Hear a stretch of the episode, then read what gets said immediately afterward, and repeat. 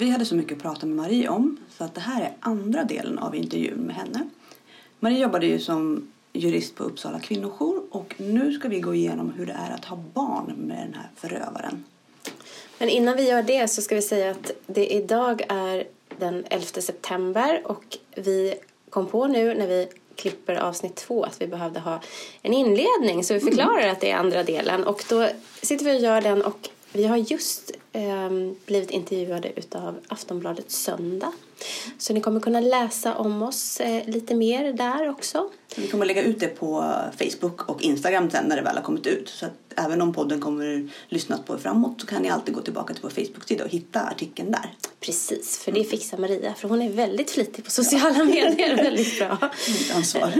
Exakt, och det gör du så bra så. Men då går vi tillbaka till Marie nu. Så ja, klipper vi in det här framför det bara så blir det jättebra. Trevlig lyssning som man säger. Ja, säger exakt. Det var i alla fall ett väldigt bra och intressant avsnitt så jag tror att ni kommer hitta mycket matnyttigt och intressant och eh, väldigt känslomässigt skulle jag säga. Ja. Vi får ju väldigt mycket förfrågningar via sociala medier. Många av våra lyssnare har ju barn, den här typen av män. Eh, vi har haft några faktiskt killar som sitter i samma situation med då, mamman till barnen som där inte är helt härlig heller. Eh, men oftast är det ju män. Och där är det ju väldigt mycket just runt omkring att vissa har ju förlorat ibland vårdnaden. Vissa får ju har då delad vårdnad och känner att det är helt fruktansvärt för den här mannen är ju helt galen och slår mig och även elak mot barnen. Eh, och nu är det kanske framförallt de som hör av sig där det inte har gått så bra. Så det är svårt för mig kanske att känna, man känner att gud det går inte bra för någon. Men nu har vi förstått att det går ju ändå helt, oftast ganska okej okay för många. Men det som jag skulle vilja att vi tog upp lite idag det är också hur, hur gör man? Vad finns det för liksom, tips och råd och allt det här runt omkring. Så jag tänker, i och med att du har den bakgrunden du har. Det känns som att det här är ju kanske lite spetskompetens för dig. Att du har gjort ganska mycket sånt här. Och om man då, om man då sitter mitt i en situation. Jag blir slagen, jag har ett barn eller två eller tre tillsammans med den här mannen. Vad gör jag bäst då? Om du blir slagen och sitter med barn, jag skulle säga ta kontakt med en kvinnojour, ta kontakt med socialtjänsten, se till att du får hjälp därifrån. Eh, det är också väldigt bra för då är ju barnen och du skyddade och sen så jobbar man fram eh, vårdnad, boende och umgängessidan efter det. Men först och främst se till att man är, är, eh, är trygg och säker och tro inte att barn inte ser saker eller hör saker.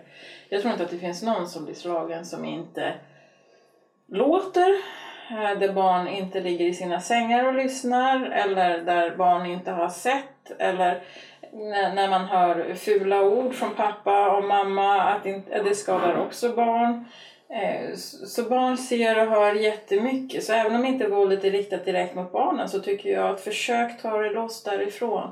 Ta hjälp ifrån socialtjänsten eller från kvinnojourer eller från det kommunala skyddade boendet. Vad skjutsingen du än behöver för att ta dig därifrån.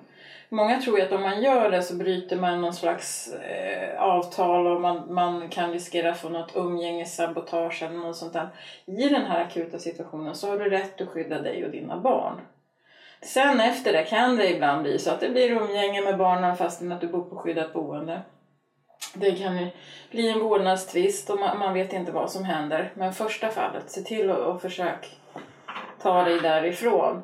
Och kommer till en kvinnojour till exempel så brukar ju vi göra planerade, i alla fall hos oss så gör vi planerade inflyttar. Eh, så vi ser till att det blir en säker inflytt. Eh, men det kan ju bli så att, att det måste bli en akut eh, flykt men hur ser en sån säker ut då? Hur gör man, vad är skillnaden då? Då planerar man i god tid eller hur? Ja, men då kanske man har gått till oss och så har man pratat ett tag och sen kommer man fram till att nej men vänta nu, jag, jag vill verkligen inte, det här går verkligen inte. För vi har ju en anmälningsplikt, men om man vet att kvinnan är precis i uppbrottssituationen så har vi, så självklart så, så då vet ju vi att barnen kommer att bli trygga, det, det, det är ju inte den delen. Eh, som, utan då kanske man vet att han är på jobbet på fredag. Mm. Vi ser till att hyra en bil eller hon tar med sig sina viktigaste saker. Eh, för att det är ganska viktigt att få med saker ifrån hemmet, kläder och lite leksaker och sådana saker. Därför att det är svårt sen att få ut det. Det finns ingen riktig hjälp att få ut grejer ifrån eh, misshandlande män. Mm. Socialtjänsten tycker inte att det är deras bord.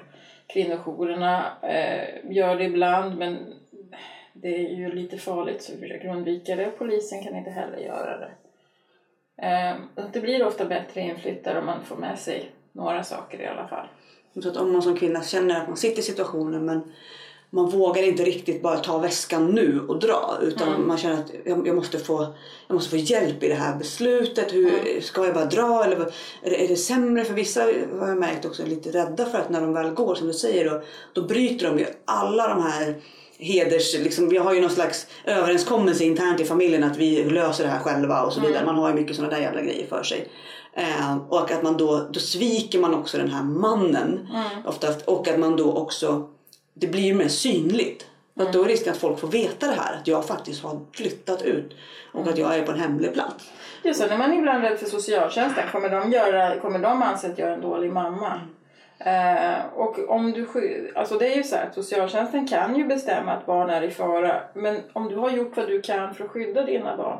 Mm. Då kommer de inte säga att det är ditt fel som, som, som mamma eller pappa då, om det skulle vara motsats. Men du har ju inte dragit till Mallorca och liksom ligger där i en vecka och vilar. Liksom. Men många av de här männen då, för, eftersom det då främst är män, ehm, hotar ju med att de kommer göra en anmälan eh, för umgängessabotage, att du har flytt med barnen och så vidare. Men det, är ingen, det kommer inte hända någonting om du flyr till en kvinnojour. Nej. För det anses ju inte som något ställe man bara flyr till för att man tycker att det är kul. Nej, Nej, utan det är högst allvarligt. Ja. ja. det är det absolut. Eh, och sen så gäller det ju att ta kontakt med en jurist fort. Och se till hur, hur ska vi lösa det här nu då framåt? Vad ska ske? Eh, och det är ju det här som är viktigt när det gäller umgänge och när det gäller barn. Det är, det är ju att det finns tre delar. Det finns ju vårdnad, boende och umgänge. Och tyvärr sen när man pratar om, om vårdnad så finns det ju ensam vårdnad och gemensam vårdnad. Tyvärr så blandar många ihop gemensam vårdnad med växelvis boende. Det finns ingenting som, som avgör eh, boendet i vårdnadsfrågan. Vårdnadsfrågan handlar bara om beslutande rätt eh, och förmåga att samarbeta mellan två personer. Eh, boendet handlar om, om växelvis boende eller att man bor, bor stadigvarande hos en förälder. Och umgänget handlar om hur mycket man ska träffas när man inte bor växelvis. Så att säga. Och, och det, många tror ju att ja, men om gemensam vårdnad innebär att man ska bo hälften hälften och det är inte så. Ehm, och ett, av- ett av de stora skälen till varför man inte ska ha gemensam vårdnad är ju om det har förekommit våld i relationen. Eller om barnet har blivit utsatt för våld.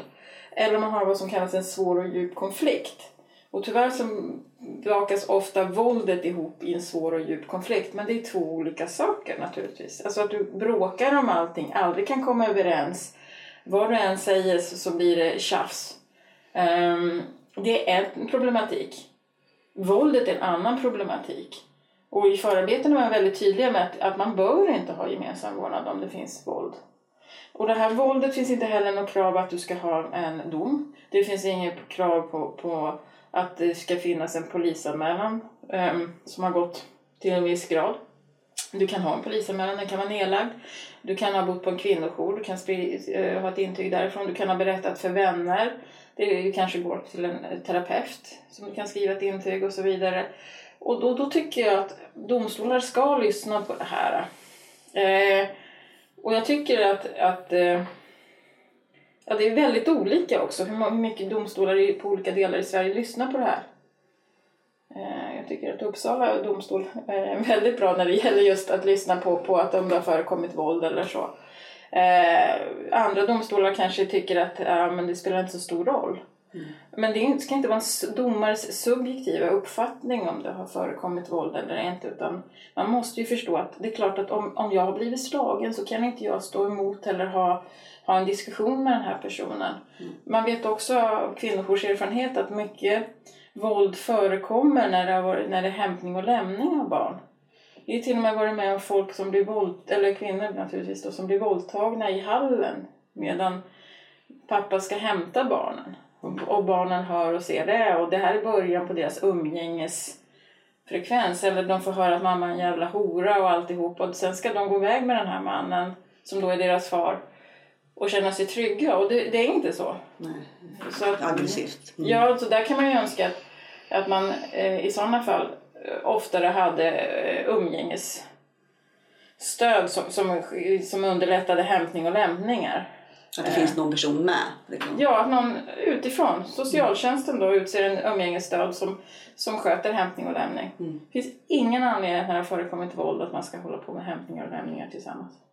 Nej, för det, då blir det också en situation där man är ensam med den här personen Ja. igen. Ja, Och det känns ju inte som ett ultimat. nej, och där det han passar på. Mm. Eh, Men det kan man inte begära utan man får bara gilla läget då.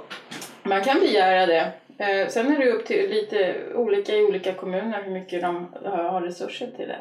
Men man kan begära det i sin ansökan till domstolen och om domstolen beslutar det så ska socialtjänsten utse det. Men sen är det ju också så att en del socialtjänster till godo har, så har ett annat sätt. Till exempel man har en eh, en umgängeslokal där hämtningar och lämningar kan ske, men då kan man ändå stöta på varandra. Det är inte en ultimat. Det bästa är att det här, och speciellt tänker jag när, när barn verkligen är rädda för den här personen och verkligen inte vill följa med. Så det är viktigt att någon annan tar över den rollen av att hämta och lämna det här barnet. Eh, Det är omöjligt för en mamma, tycker jag, att kräva i vanliga fall så ska man naturligtvis kräva och barnet kanske inte vill för det kanske vill göra någonting och då, då, kan man, då kan man säga till sitt barn att du ska träffa pappa. Självklart. Men om du har ett barn som till exempel har blivit slagen och utsatt för sexuella övergrepp och så ska du som mamma motivera det här barnet. Det, det, det går ju inte. Plus att tingsrätten behöver ha någon utomstående som kan se. Är det verkligen så att det här barnet är rädd? Det, behöver ju liksom dokumenteras. Och, och när det gäller de här frågorna så har man ju då haft ett förslag. Man har haft ett förslag från, från, från eh, om det nu gick upp i proposition eller om det bara blev en utredning av det, på att man skulle ha en särskild företrädare för barn i vårdnadsmål. Och det tycker jag man ska ha. Någon som för barnets talan i rätten. Som naturligtvis då är särskilt utbildad på barn. Men det är extremt viktigt då att barnet blir mer synliggjord i rätten. Att det inte handlar om att mamma överför sin rädsla på barnet eller någonting sånt där. Det är ju väldigt svårt. Det är ju mycket psykologi bakom. Just att barnen ibland säger saker och gör saker och på andra sätt och uttrycker sig. Och de har ju mycket, ja, det är lite mer komplext kanske då än vuxna. Ja, men jag tänker så här att en, många barn säger nej men jag vill inte. Mm. Och, och, och då är det så här att då har det till och med blivit så att om, man, om ett barn säger så här, jag vill inte träffa pappa, då kan man säga ja men mamman överför rädslan. Men om, om ett barn säger jag vill inte träffa mamma, då blir barnet mer trovärdigt för alla barn vill tydligen träffa sin mamma. Mm. Men det finns naturligtvis papper som, som påverkar barn och det finns andra situationer som påverkar. Så att, att säkerställa vad ett barn vill för någonting eh, och då inte så här om mamma eller pappa är snäll, vill du träffa dem? För det, det är ju inte samma sak som att... För godis eller vad det nu Ja. på. Liksom. Mm. Mm. Mm. Men jag, har, jag tänker när, när en sån här process startar. Om vi säger då att man... För det känns ändå som, lite när jag lyssnar, nu ska jag inte dra några jättestora statistiksiffror på det. Men när, jag- när jag tittar lite på de meddelanden vi får till podden och sådär. Så känns det som att många av dem är mera bara att de har de har gjort en vanlig separation kan man säga. De har lämnat den här mannen. Eh, De har inte varit i kontakt med en kvinnojour utan de är i en vårdnadstvist bara. Man ska sätta in situationstecken säga bara, liksom, det är ju hemskt ändå. Eh, Men de har ingen backup runt omkring riktigt. Mm. Utan man, man försöker själv lite så. Och så, så känner man sig väldigt ensam. Eh, och jag vet inte, det känns ju som att, att, att ha ett stöd från en kvinnojour borde ju kanske hjälpa mycket för att ni har ju säkert massor med erfarenhet om vad man, i, vilka steg man ska göra saker och strategier och hur, hur man på bästa sätt ska göra för att inte förlora hur man säger vårdnaden eller Ehm, och så. Har du några konkreta tips sådär? Att, tänk på de här bitarna förutom då ring oss om man säger så. Mm. Alltså när det gäller själva, om, om man hamnar i vårdnadstvist, konkreta råd, det är att se till att, att eh, ta kontakt med en jurist eller en advokat. Se till att man lägger upp en strategi. Se till att man är, eh, vet vart man ska någonstans och hur bevisningen ser ut innan man gör någonting. Eh, se till att du har saker skriftligt om det är bråk till exempel. Gå inte in i dig själv känslomässigt utan se till att du har en civiliserad ton så att inte man kan säga att men du provocerar fram någonting och så vidare. Eh, däremot att, att eh, och, och, om det då kommer någonting, spara de här smsen. Eh, lägg fram bevisning, se till att bevisningen finns innan man stämmer. Eh, eller om du blir stämd, jobba häcken av det för att få fram det så fort som möjligt. Och det finns ofta ganska mycket, det gäller bara att hitta. Eh, men, men jag tycker ju ofta så går man då till, till någon jurist eller advokat och så säger man så här, ja men och så vill jag och så vill jag ha ensam vårdnad och eh, jag vill ha den nu. Eh, och då måste man ju först titta på bevisningen innan man stämmer. Och det här tycker jag ofta man gör en brist. Så att säga. Man, man stämmer för tidigt eller man vet inte vad man har för bevisning innan man gör. Så skulle man aldrig göra något juridiskt annat mål. Bara stämma för att man, och sen börja titta efter bevisning. Om du hade ett företagsmål eh, till exempel så skulle du inte börja stämma företag till höger och vänster utan att veta att du har ett, ett, vad du har för case eller vad dina risker i det här om du gör det här nu och gör. Du måste göra en riskanalys och du måste göra en strategi precis som alla andra juridiska situationer. Behandlar det här på lite samma sätt nästan. Ja, det är juridik. Mm. Man behandlar det som juridik. Det handlar inte om två föräldrar som träter och mm. varsitt ombud som ska liksom göra det bästa av situationen. Mm. Um, det, det, är väl de, alltså att verkligen se till att, att uh, man vet varför man gör någonting och vilka risker det är. Mm. Uh, det kan ju vara så att du har en gemensam vårdnad men han, uh, den här personen som har varit våldsam kanske inte bryr sig så himla mycket nu. Eh, och kanske inte träffar barnen heller. Och i det här läget kanske barnen inte ska träffa pappa därför att just de här barnen kanske är utsatta för våld. Men då så sätter du igång en diskussion om ensam vårdnad och stämmer för det och då kommer det in ett ombud som säger visst du ska ha ett jättestort, eller du ska ha ett umgänge. Eh, och, och, så dras det igång en helt annan apparat i en situation som kanske var hyfsad lugn innan. Och ibland så är det också så att, att jurister driver eh, en egen agenda skulle jag säga. De kanske inte alltid försöker eh, se eh, för och nackdelarna med olika situationer och avtal eller man kan hitta olika andra strategier. Varför då? Jag tror att det finns en penningdiskussion i det hela. Mm. Så är det. Det finns pengar att tjäna. Eh, det här är inte ett hjälpyrke för fem öre. Mm. Eh, sen finns det många som hjälper, det är inte det jag säger. Men det är också pengar inblandade. Eh, och man, jag tror att man ofta har en idé om att man ska följa sin huvudmans vilja. Och det ska man ju. Men den viljan är ju naturligtvis beroende på vilken information du har fått. Mm. Det ska ju vara en informerad person som, som, där man har lagt fram en riskanalys och en strategi och tittat på det. Inte, inte dra igång någonting som inte ska dras igång för tidigt. När du drar igång det, då ska du vinna. Mm. ja men alltså du kan inte förlora, alltså så här aggressiv, om det är en aggressiv man, du kan, inte, du kan oftast inte ge upp mitt i för då går det åt skogen. Mm. Utan då måste du försöka hålla hela vägen.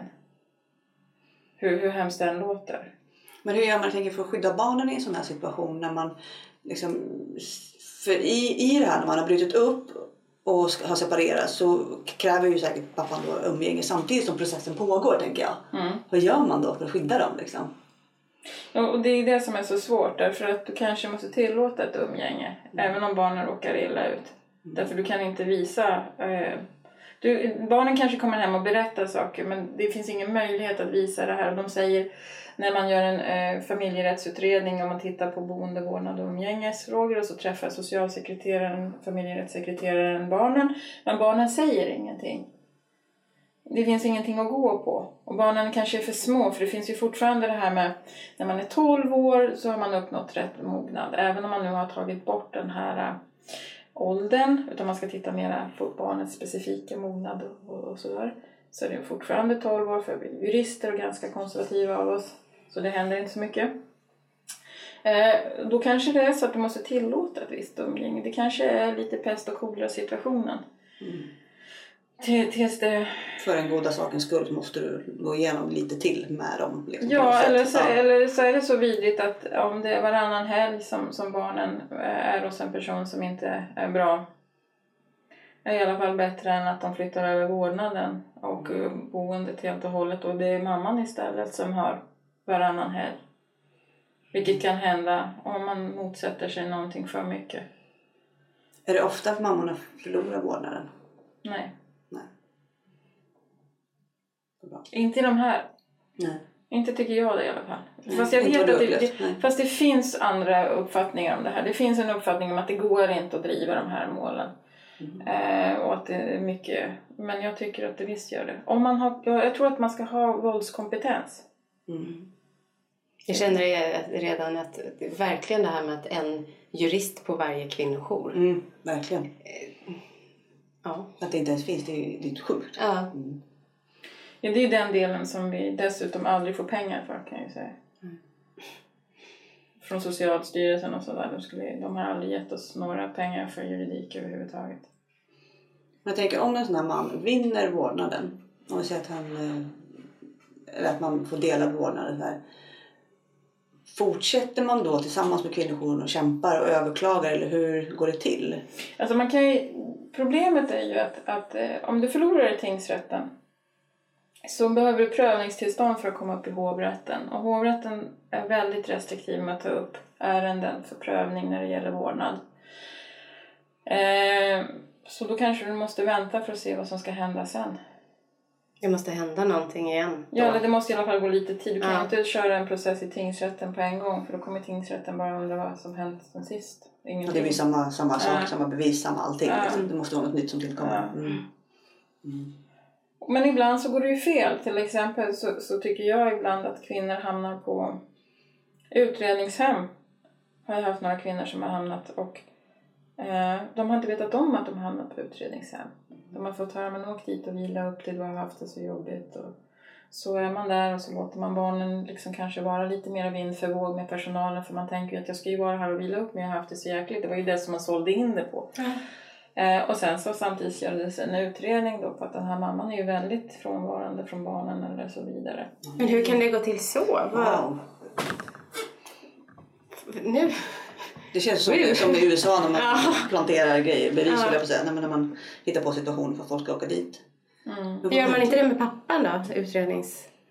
Jo, ibland så åker både mamman och pappan på utredningshem och så gör man. Och det är inte alltid de, de utredningarna blir, blir bra heller. Därför att det kan ju vara så att du är, är jättekris. Nu, nu pratar jag om, om kvinnor till exempel som är i jättekris därför att det har hänt någonting våldsamt och kanske barn har varit utsatta för sexuella övergrepp. Eh, och så kommer du till ett utredningshem och så ska man utreda och mamma mår inte bra. Det är inte säkert att mamma mår bra i de här lägena. Eh, och kanske behöver prata väldigt mycket och, och, och prata framför barnen och det är naturligtvis aldrig bra att prata framför barn. Men på något sätt så blir det jämställt med att pappan kommer sen och är lugn och sansad och eh, inte pratar om alla de här sakerna. Alltså man kan inte se vad beror det på? Men det är att den här personen är så upprörd och pratar så mycket och att den andra personen är så lugn? så stört som man Så rent konkret, jag har ett, vi vi säger, om jag skulle ha ett barn som är litet och blir utsatt för sexuella övergrepp av min man så blir jag naturligtvis knäckt när jag får reda på det. Jag hamnar på ett utredningshem, jag är helt förstörd och berättar om det och, och jag, jag gör det öppet för att jag är fortfarande i chock så att mitt barn hör. Och då är det värre att jag pratar om det som har hänt än att mannen har gjort det. Mm. För att han kommer dit och är så lugn och härlig och jättehärlig. Liksom, Gud, jag har lust att säga saker som Ja. man inte ska säga nu. Men ja. Och det är ännu värre därför att det är så att om du har en polisanmälan för, för kanske brott mot dig eller brott mot ditt barn och samtidigt drar en vårdnadstvist så har polisen och till och med barnahus har ju sagt att men då tar man den här polisanmälan med en nypa salt. Därför då vet man inte. Medan jag är av den åsikten att om jag får reda på att mitt barn är utsatt för våld då drar jag en vårdnadsprocess samtidigt. Men det är klart. Men det ska man inte göra. Utan man ska gärna ha polisutredningen för sig utan någon vårdnadstvist. Och sen så har man vårdnadstvisten efter. Men vem funkar så? Men- Och så kan man ju inte göra, eller så är man inte fostrad att göra heller. Blir du utsatt för ett brott så polisanmäler du och sen så, gör, så ska du göra någonting åt det. Det är ju helt galet. Stört. Ja. Det är, hallå allihopa där ute, gör något åt det. Men det här, jag har ingen aning om att det var så här illa. Eh, Men jag tänker på straffen då som de här männen får. Vad blir det? 30 dagsböter eller vad säger man? Vad är, För, för vilken typ av brott? Ja, men jag tänker om de då, om man säger att de, de har misshandlat bara kvinnan då och så har de inte misshandlat barnen och eh, hon får vårdnaden. Vad får han för straff? Oftast säger vi. Nu är ju brottsprocess och en civilprocess samtidigt då. Mm. Så brottsprocessen har ju inte med, med vårdnaden att göra. Nej. Men oftast så förlorar de vårdnaden om de vinner i rättegången. Eller hur? Om man säger att man vinner målet att han har misshandlat mig säger vi Mm. och jag har barn med den här mannen. Då förlorar han inte automatiskt vårdnaden då samtidigt. Nej, utan du får ju sen föra en civilprocess där du får säga att han är dömd för brott mot mig. Wow. Man Eh. kör det parallellt en gång till då liksom på något sätt. Ja, gärna inte parallellt utan Nej. gärna först få brottmål, sen civilprocessen. Mhm. Eh, Och och det är för att man tror på något sätt att den här eh, att man anmäler, det finns en idé om att man anmäler för att få ett bättre läge i vårdnadstvister. Och det är också någonting, nu kommer jag in, jag ska prata så mycket, men där tänker jag, jag menar, att fostra ett barn är inte lätt själv. Att vara ensam. Det är väl inte, det, det finns säkert några som, som tycker det och vill det. Men varför tror rättsväsendet att kvinnor överlag bara vill ha ensam vårdnad för att? Det är väl en dröm om man har en familj som funkar jättebra. En relation som med, funkar, med en bra liksom. fungerande pappa som är bra för ett barn och, och allting sånt. Vad kommer den här föreställningen om att... Ja, jag vet inte, den stämmer ju inte med kvinnojourernas bild därför att som, som, är, som, vi har alltså mellan 5 och 10 procent av kvinnorna som gör polisanmälan överhuvudtaget. Så, så det är väldigt få som gör polisanmälningar. Eh, så, och, och de kvinnor som vi träffar på, de vill inte dra sin papperna till sina barn inför rätta. De vill ha lugn och ro, de vill inte dra dem inför rätta. De vill inte egentligen prata så mycket skit om dem heller utan de vill bara att det ska liksom lugna ner sig. Sen måste man ju ibland ändå köra en vårdnadsprocess. Men jag, det brukar ju aldrig vara att man drar en polisprocess, så att säga, en brottmålsprocess utan, utan att, för att få bättre läge i vårdnaden. Men däremot så får man sitta och trixa med att vänta med vårdnaden för att eh, polisutredningen inte ska bli nedlagd på grund av att man vet ju inte vem, varför man påstår de här sakerna. Mm. Och jag menar, det, jag menar, polisutredningen ska läggas ner om det inte finns bevis. Men att, att man har en vårdnadsprocess är inte bevis på att det inte liksom har skett. Alltså, jag vet inte vad jag ska säga. Jag vet inte vad jag ska säga. Jag är faktiskt helt mållös. Jag orkar inte sånt där. Ja. Ja, hemskt. Vad, vad, hur tänker de där? Jag är så glad att ni inte skaffar barn. Alltså, jag är så glad. Jag Ja. är så glad. Jag är så glad. Det är Mm, ett för det- mardröm.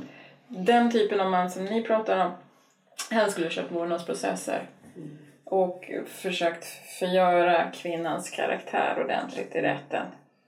Eh, och det finns ju tyvärr eh, en del som då är specialiserade på att driva just de casen.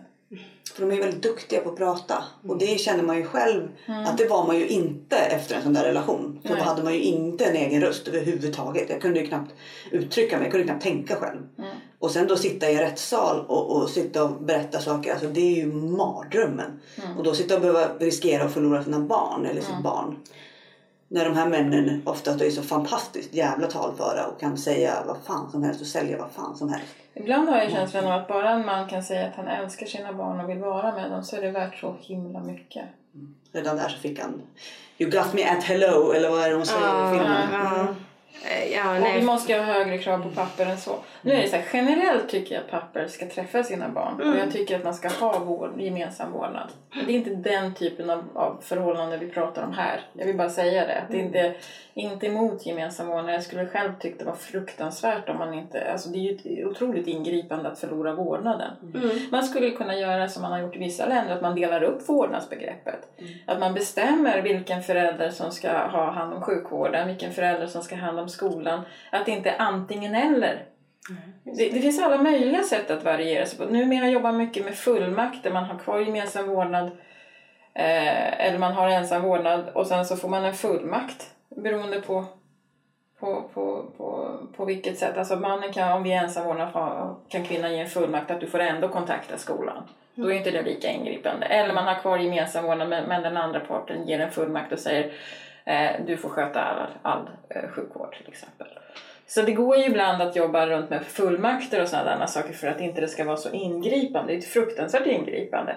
Men att behöva samarbeta med en person som har utsatt antingen kvinnan själv eller barnen för våld, det är omänskligt. Mm. Det är helt fruktansvärt och sen att behöva. Jag, jag var ju med och gjorde ja, den här filmen för Rockstar om gemensam vårdnad där vi gjorde intervjuer också. Och där de här kvinnorna berättar hur de måste lämna sina gråtande, skrikande barn och, och vara var till och med arga på dem och säga så nu får du gå ut till pappa för annars så kommer du aldrig mer få se mig igen för det är så det ser ut. För att då skulle det verka som att hon hade vägrat honom att, mm. att få träffa barnen. Det är hennes fel liksom? Ja, indirekt. så att hon är tvungen att kasta ut sina barn till vargarna. Mm. Ja, och också det här man sitter i en vårdnadsfest och helt plötsligt så måste du bevisa att om du ställer in ett umgänge och i och med att ställer in alla umgängen då måste man ju bevisa vad som helst. Men, men alla barn som dras till vårdcentralen för att visa att de, har, har feber för att inte du själv ska råka illa ut i vårdnadstvisten.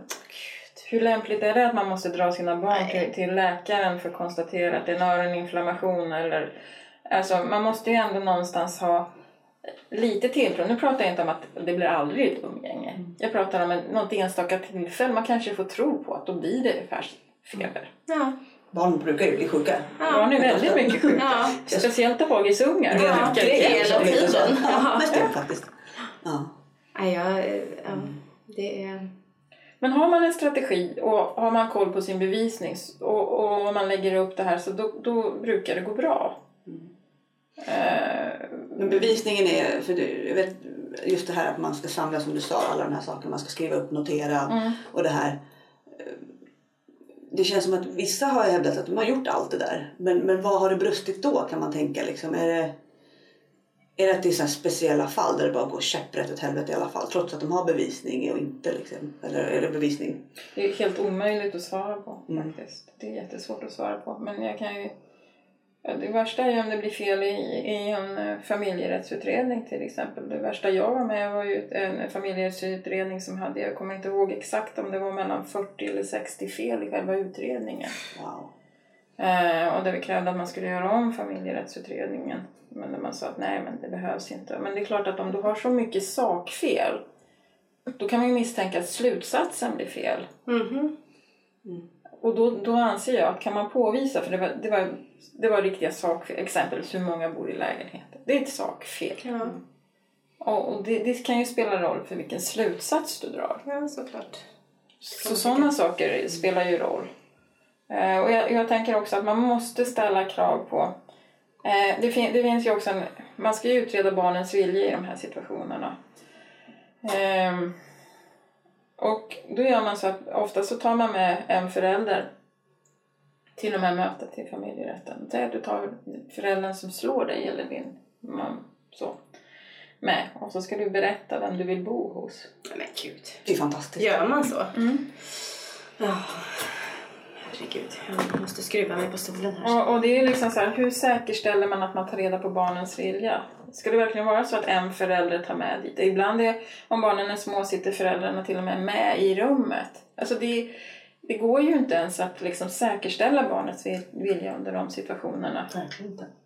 Det är omöjligt. Men de har inte tänkt ur barnpsykologiperspektiv. Liksom alltså. Nej, och där är det ju också någonting som ofta går fel. För, för ofta så sitter ju socialtjänsten och så säger så här, fast barn som är så här och så här små, de ska, bara, de ska bo hos anknytningsföräldern och så vidare. Men jurister är lite mer så här, ja fast nu kan de ju lämna mamman. Så. Mm. Eh, så det finns, finns inte så mycket anknytningsteorier och sådär inom juridiken. Den här, det är lite separata världar ibland. Mm. En sak som är viktig också om man, om man om man har en sån här tvist, det är ju så här, den förälder, nu, nu pratar man om kontinuitetsprincipen, alltså den förälder som bor kvar i barnets närmiljö har en fördel. Eh, därför att man tittar numera mera på, på barnets vänner, skola, fritids, förskola, vad man nu än har för någonting, än vad man tittar på vilken förälder som barnet har liksom varit mest hos. Och jag tycker att det är jätteviktigt att man tittar på barnets miljö. Eh, men därför så kan det också vara viktigt var man, var, hur man, långt man flyttar, var man bor, ska man byta dagis, är det långt ifrån dagis? Du vet så här, sådana saker kan vara viktiga att ha med sig i, i tanken. Eh, och därför till exempel när man lämnar så kan det vara bra man har möjlighet då, eh, om det inte är en jättefarlig person, så kan man ju vid, vid eh, skilsmässan begära någonting som heter kvarsittningsrätt. Det vill säga rätt att bo i bostaden tills bodelningen är klar. Mm. Och det är ju positivt då i vårdnadsboende och umgängesmål. Sånt spelar roll. Mm. Det är jätteviktigt att tänka på. att ha den, om nu inte den juristen som du har tänker på det. Så. Ja. Ja, jag menar, det är ju det är svårt med bostäder i Sverige så det är inte så här. Men, men man kanske har en möjlighet att bo kvar i sin gamla bostad. Nu, nu har ju det här att göra med hur pass farlig är den här personen. Men det är ju alltid olika grader av farlighet på dem. En del sköter sig ju bra när de väl kommer ut och en del står ju i buskarna. Man får ju ha koll på vad det är för typ av man också. Jag tänkte på en sak som jag tror att du och jag har pratat om förut. Det är ju viktigt att säga att, och nu kommer jag inte ihåg procentantalet, och jag vet inte om du kan det heller, men det är ju inte så många eh, fall utav där, där män och kvinnor går isär som blir några vårdnadstvister. Nej, och det är därför man måste ta vårdnadstvister på allvar. Därför ofta så har det ju förekommit någon form av social utslagning. Alltså antingen ekonomiskt, eller våld, eller missbruk. Eh, eller, ja... Det är väldigt svårt. Någon person som verkligen inte funkar, så att säga. Det är inte den normala föräldrasituationen som kommer i domstol. Ehm, och sen så är det ju också så här tråkiga saker som, som, som ibland påverkar ehm, om man har en tvist eller inte. Vi säger så att den föräldern som har stadigvarande boende om barnen har rätt till bostadsbidrag. Och då kanske det blir en tvist på grund av en sån sak. Så, så är det verkligen så att man ska ha bostadsbidrag bara till en förälder? Eller kanske man skulle ha det till två föräldrar? För att även om du bara har umgänge torsdag till, till måndag så måste du kanske ändå ha rum och grejer och sådär till barnen. Ja, det är klart. Eller, eller liksom, kanske en sån, en, en, den föräldern också skulle ha bostadsbidrag. Så det inte är en anledning? Det ska eller inte vara en liksom- Nej. anledning vem som är det, stadigvarande förälder och sådana saker. Men det, det blir liksom, många av de tvisterna ibland kan dras av sådana saker. Och pengar är pengar. Alltså, det, har, har du dåligt med pengar och du liksom vet att du kan få bostadsbidrag. Nu menar jag inte att man cyniskt sparar, men alltså det kan, kan man lösa den delen så kanske man kunde lösa andra delar. Eh, För sig själv. Liksom. ja, och det, Det är ju något som känns relativt enkelt att läsa, lösa Ja, på. och där har man ju pratat mycket om att papper hamnar i ekonomiska problem eftersom det är papper som oftast då har helgumgänge fortfarande. Eh, och att de då inte, alltså de får ha dyra hyror men de har ingen som helst hjälp. Nej, Men de är ju lika mycket föräldrar för det, tänker jag. Och då skulle man ta bort den delen. Och då kan man ju bråka om de andra sakerna och då kanske man kan lösa dem. Och många domstolar är ju numera väldigt duktiga på eh, medling och att man försöker komma fram till olika avtal och gemensamhetslösningar. Och det är ju jättebra och det ska man göra. Men man ska ju vara försiktig med det och pressa för hårt om du har en kvinna som utsatts för våld. Du måste också ha med det här in i, men alltså, hur, hur hårt ska du pressa en kvinna som har varit utsatt för våld? Du måste, jag tycker att domstolarna måste ha en våldskompetens och också förstå att eh, ja, ja, men för hon kanske inte ens är van att sälja sin ve, ve, mening i det här läget. Och, och sen så säger du en massa saker som domare då, och då kan du få henne att gå med, fast du, det här kan vara en farlig situation. Mm. Så man är ju inte rationell efter en tid i en sån, en sån Nej. relation. Nej. Man, har ju, man behöver ju väldigt mycket stöd och hjälp och man behöver hitta, hitta sig själv och sin egen röst. Och det är så mycket grejer i det där. Mm. Man behöver ju hjälp att vara förälder kanske också. Man är en bra ta hand om sig förälder. själv bara. Alltså, man har- ju så mycket med sig själv. Jag vet, Jag var ju ensam efter, liksom, jag hade inga barn att ta hand om. Jag hade en hund. Alltså, det var ju, ibland var det så här, Jesus. Hade jag haft ungar, hade ju, hur fan gör de? Det är, det är, de liksom? Ja, och det är ju jättesvårt och det är ju jättejobbigt. Man kan vara en jättebra förälder men du hamnar i en kris. Det vet man ju om, om vi inte pratar om, om, vi pratar om andra saker som, som kan hända runt omkring. Då är det självklart att man ska få hjälp som förälder om man har varit igenom någonting. Och att man kanske inte agerar rationellt hela tiden.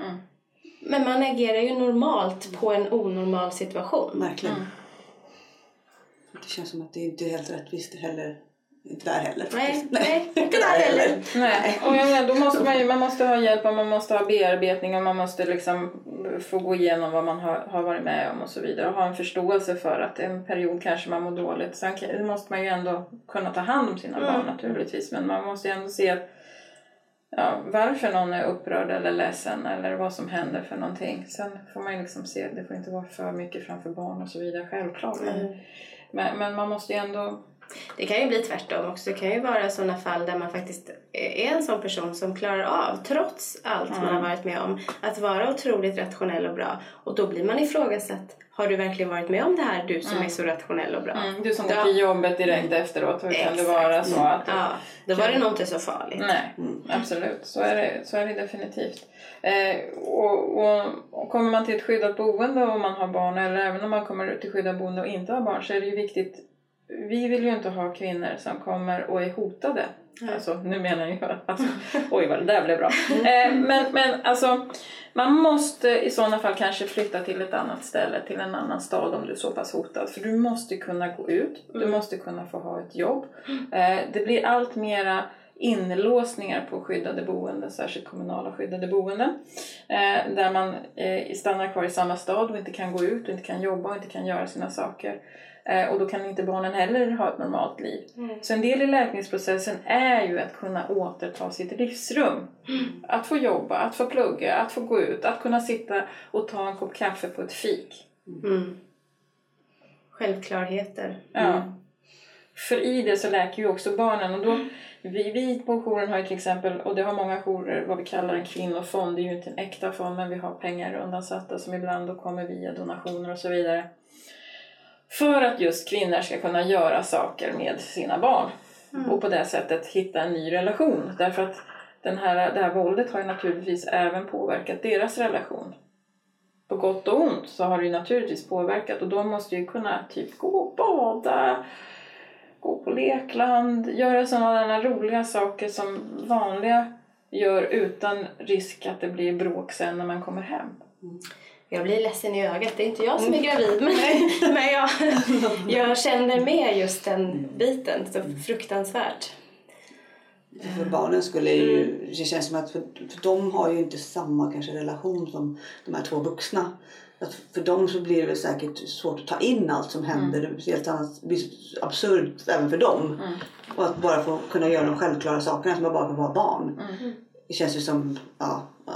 Sen barn i kris eh, beter sig ju också, kan ju, kan ju bli mycket värre att ha att göra med, självklart. För det är ju små människor. Och sen också om de har haft en, en mamma som eh, har lytt någon så blint så kanske har förlorat respekten för sin mamma. Kanske är arga på henne som tusan. Arga, precis. Och sen också om de aldrig får vara arga på pappan för de är rädda, då är det ju mamman de tar ut det på. Det finns ju jättemycket sådana saker som man måste veta som jag tycker att jag tycker att juridiken är efterbliven. Jag fattar inte att det är så det funkar. Ja, men han är ju så, det här barnet är så trevligt när, när han är med sin pappa. Mm, han vågar ju inget annat. Nej. Det är ju jätteeffektivt. Ja, och det för mig är det så basic barnpsykologi. Alltså jag tänker också så här att om, om ett barn har sett mamma bli slagen. Eh, om ett barn har sett pappa bli vansinnig på mamma. Spotta, slå, våldta, vad man än har sett för någonting. Och sen så har du umgänge och sen så blir den där pappan, om man skulle säga normalarg på det här barnet. Mm. Alltså hur trygg känner sig det Ja. här barnet i det här läget? För den har ju sett vad den här personen kan göra för någonting. Att bara lämna ett barn och tro att den här vuxenbråksituationen är en sak men han är en bra pappa och han är lugn och fin, eller åtminstone han kanske... Det kommer inte hända dig liksom. Nej, för när han ställer sig upp och skriker över det här utvälta mjölkglaset. Hur kan det här barnet, på, vi säger sex år då när armarna växer för mycket och de är lite klumpiga. Veta att inte pappa tänker göra något mera. Alltså det är ju jättemycket och, och vi har ju också många barn som har använts i misshandeln. Eh, värsta vi var med om var en tvååring som fick gå och hämta en kniv för att pappa skulle skära mamma. Eller barn som får förfölja. Nej. förfölja mamma och, och ha koll på den här horan, vad hon gör för någonting. Och, och det här att inte ha den här kollen, att inte förstå att barnen hamnar i den här situationen och att inte ta deras rädsla på allvar är ju ett svek emot barnen. Nu sitter jag här med mina Ja. tårar. ja, men det är så fruktansvärt. En tvååring liksom. Mm. Nej, Nej. Usch. Ja. Ja, det, och det är, ju- just med barn, det är ju någonting med barn också. För det, Alltså, om man själv har varit med om trauma som barn så vet man det sitter ju med hela livet. Det, är liksom, Mm. det färgar, ju, färgar ju allt. Man går igenom alla relationer. Allt liksom, första pojkvännen. För, alltså, det är liksom... Mm. Det är inte, som vi har pratat, pratat lite om förut, just att alltså, som vuxen kvinna kan man kanske känna så här, men jag har ju levt ett annat liv, jag har en annan referens. Hon har ju ingen annan referens. Nej. Det är det de har. Det var det du fick. Grattis liksom. Nu har du en jättebra chans att, liksom rädda dig själv. Ja, men det, alltså, det blir så fruktansvärt. Ja, och nu ska man ju inte ge upp. Va? Om man Nej. har liksom hamnat i det här, om man har barn som har sett och hört och allt det här. Alltså, bara barn har en vuxen som sen liksom, om man kommer ur det här och sen så, så finns man där för sitt barn och man kanske har en, det finns ju trappamodellen till exempel som bearbetar våld väldigt bra och så vidare. Det finns inom socialtjänsten. Ehm, så har man ju, alltså man har ju en väldig läkningsförmåga som barn. Men det är ju som med alla trauman, det får ju inte upprepas.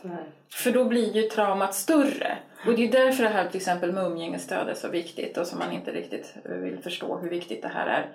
Ehm, därför att du ska inte höra något mer om mamma. Du ska inte se mamma bli misshandlad något mer. Du ska inte höra de här... För det kommer på, bygga på det här traumat och du ska inte behöva uppleva det som barn. Så, så det tycker jag att man skulle jobba mer med. Och sen så är det ju helt horribelt till exempel att barn som varit utsatta för olika saker har umgängesstöd under umgänget. Hur jag menar, vilken annan skulle vilja träffa sin förövare? Mm Nej tack. med en tredje person närvarande men ändå tycka att det kändes ju jättekul. Vi kan ju gå på Skansen du som har slagit mig för vi har ju med oss tant Adja. Alltså det är ju, Det är ju helt sjukt. Det är, Det är helt sjukt. ja. Och då finns det en idé om att ja, men det är bättre för barn att ha umgänge för annars så målar de upp det. Antingen så gör de eh, den här pappan ännu värre och då mår de ännu sämre. Eller så gör de en hjälte av honom. Det är bättre att de har en liten, liten sann bild av. Men det finns ju ingenting som stödjer att det är bra att träffa sin förövare. Nej. Och inte träffa sin mammas förövare heller. Även om de Nej. inte har gjort barnet någonting för de har ju sett det. Ja, alltså, ja. Det, det känns ju helt vansinnigt. Men vi har ju även när det har varit direktvåld eller sexuella övergrepp man ändå har, men man har en tredje person närvarande. Mm. Vilken tur. Hon är en superhjälte, eller han, hen. Ja. En superhjälte som bara kan rädda barnet om det skulle hända något igen. Absolut. Ja, och värsta är ju när man tar, till- som vi hade ett sexuellt övergrepp, men när man satte farmor som umgängesstöd. Men gud. Och Ja. man bara, så Stora starka farmor. och, och, och farmor trodde ju inte ens på den här historien. nej. Så farmor sket väl i vad som hände på toaletten. Alltså det gjorde hon ju inte, hon var ju inte en dålig farmor, men hon trodde Hon var ju inte på objektiv det. för det var Nej. hennes son liksom. Ja, Jävlar. Mm. Oj. så välkommen till min värld. avsnitt. Välkommen till Maries värld.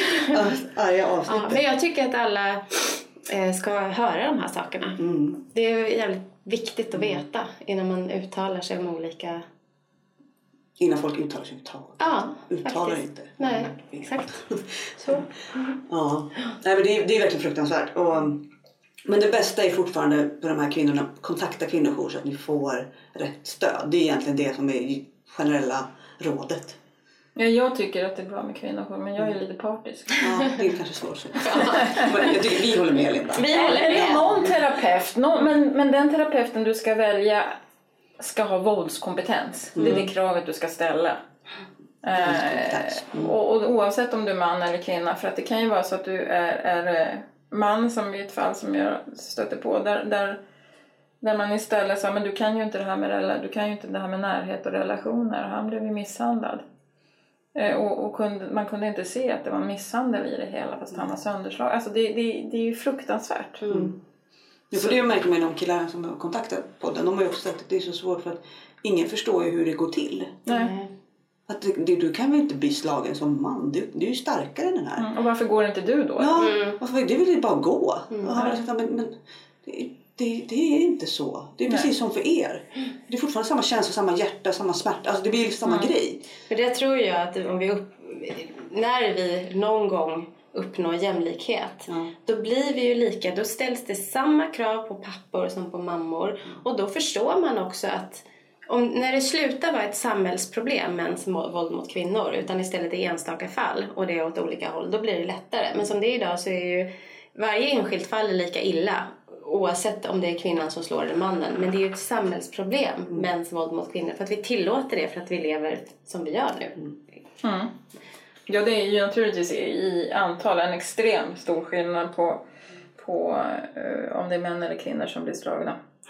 Så är det. Men, Även om det är samma för individen så är det, Ja. det är ju verkligen det som man får... Ja, och sen finns det ju lite olika, det finns ju alltid olikheter tänker jag. Det finns ju en annan typ av skam om du är man och Mm. kvinnor som slår är oftare psykiskt sjuka och då finns det en lojalitetsgrej i det hela och så. Mm. Därför att det är ju så att Men de här männen, vart ska de ju vända sig? För det får, är det mansjourer då eller? Ja, det finns ju mansjourer. Man kan ju ringa till en kvinnojour också. Det beror ju på hur pass, Mm. pass öppen den kvinnojouren är. Ja. Man kan ringa till Uppsala kvinnojour. Det kan man göra. Mm. Jag säger det för jag, jag fick ju fråga där och sa men gud, ja mansjour kanske är bra eller jag vet inte. Men, men att det inte är så vanlig fråga, jag kan tänka att det finns inte så många, det är inte så brett Nej. för dem. Nej men då uppmuntrar vi dem men i alla fall vi vet att det går att ringa till Uppsala kvinnojour om man Ja. behöver hjälp. För varje fall är lika viktigt. Ja, men Även om det är ett samhällsproblem. Ja, och ingen människa är värd att bli slagen, men, men ingen människa är värd liksom, att bli behandlad på det sättet och ha en barn med en sån här person så det spelar ingen roll vilket kön man har. Nej. Det är liksom inte okej. Nej. Mm. Ja, tack. Tack.